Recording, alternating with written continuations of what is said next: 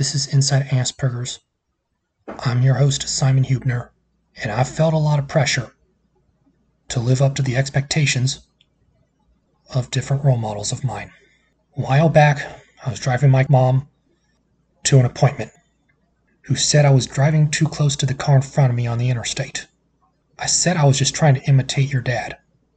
In response, she laughed. Thing about my grandpa is, yes, there was driving. Mom also taught me to do mental math like my grandpa could in his head. And also, I would lean on my bedroom floor, throw a ball up to myself a bunch because I wanted to be able to catch as good as he did way back when. I'm saying this because the day I post this will be the 10th anniversary of my grandpa's passing. And I miss the idea of a grandfather more than actually having a grandpa right now because, look, he'd be over a 100 years old right now. He did not have a lot of use for technology, and I really don't know how well he would have adjusted to the year 2020. He would have fought with everything he had, though. More importantly, I still got plenty of, of practical advice from him. He could talk to anyone and was a good storyteller.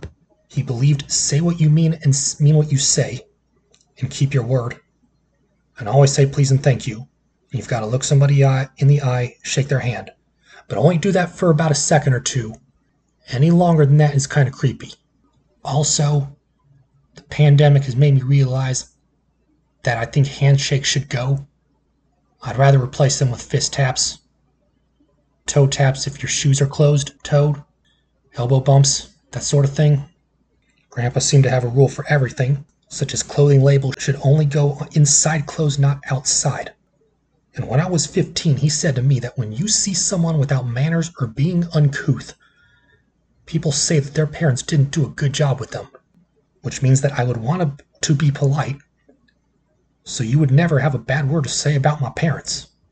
I don't know what you'd say to someone from a dysfunctional family, but that advice really hit the spot.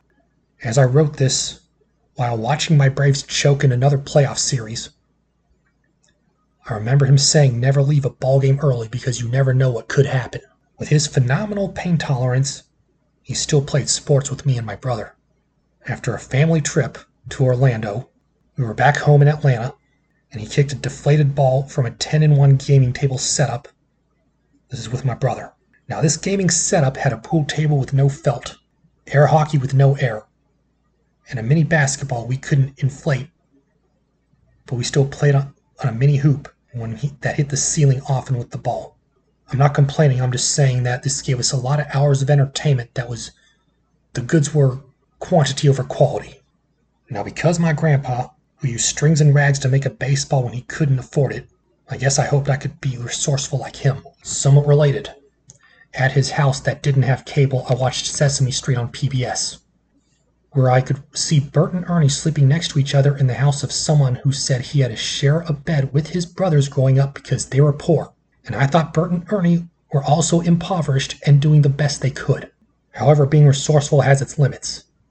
That ball that could not be inflated caused my Grandpa to fall over as he stepped on it while kicking it back and forth with my brother. Grandpa misjudged how full of air the ball is, put his foot on top of the ball, fell over on his right shoulder.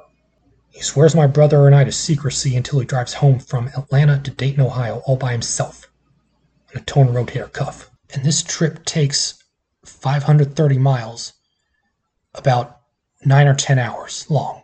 And for reference, I'm 12 years old at the time. My brother is about 10. And this story probably could have been avoided if we had better had a better quality soccer ball. But Grandpa didn't complain, not when it mattered. It wasn't his way. As a matter of fact, after this, he rebounded basketballs for me once after that incident, even though he could barely raise his right arm, which would have been his shooting arm. I've already said before on previous episodes that availability is more valuable than ability. We all knew he had great physical pain and never complained about it. He would let you know if traffic was a nuisance or someone did something he did not like. That is to say, like most old Jews, he didn't get enough credit for handling trauma and injury like a champ. It's inconveniences that are where people see and make stereotypes about my people. To show this point, I'll share a couple of his army stories. This one time, he was saying how someone was giving him a hard time because of his nose during World War II. And my grandpa said he just hit the other guy. And his commanding officer wasn't happy that he hit another guy in the army. My question is I wonder if my grandpa punched a Nazi's grandfather.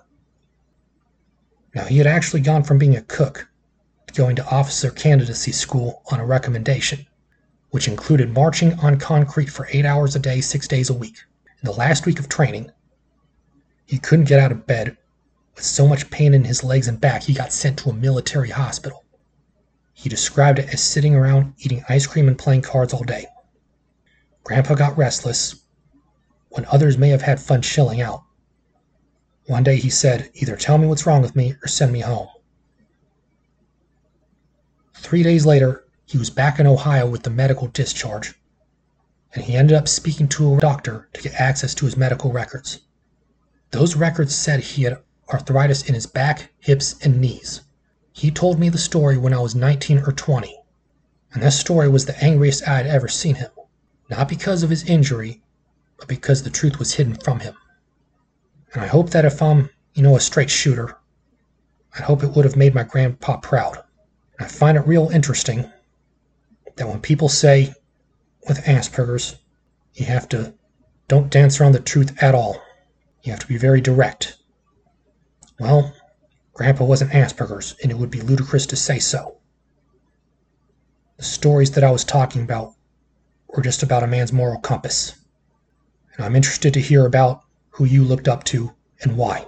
Feel free to reach out to me on Instagram at either Simon Says Funny or Inside Asperger's, on Facebook at Inside Asperger's, on Twitter at Simon Says Funny, or you can email me at InsideAsperger's at protonmail.com. Thank you for listening, and I'll have another episode for you in a week. Bye.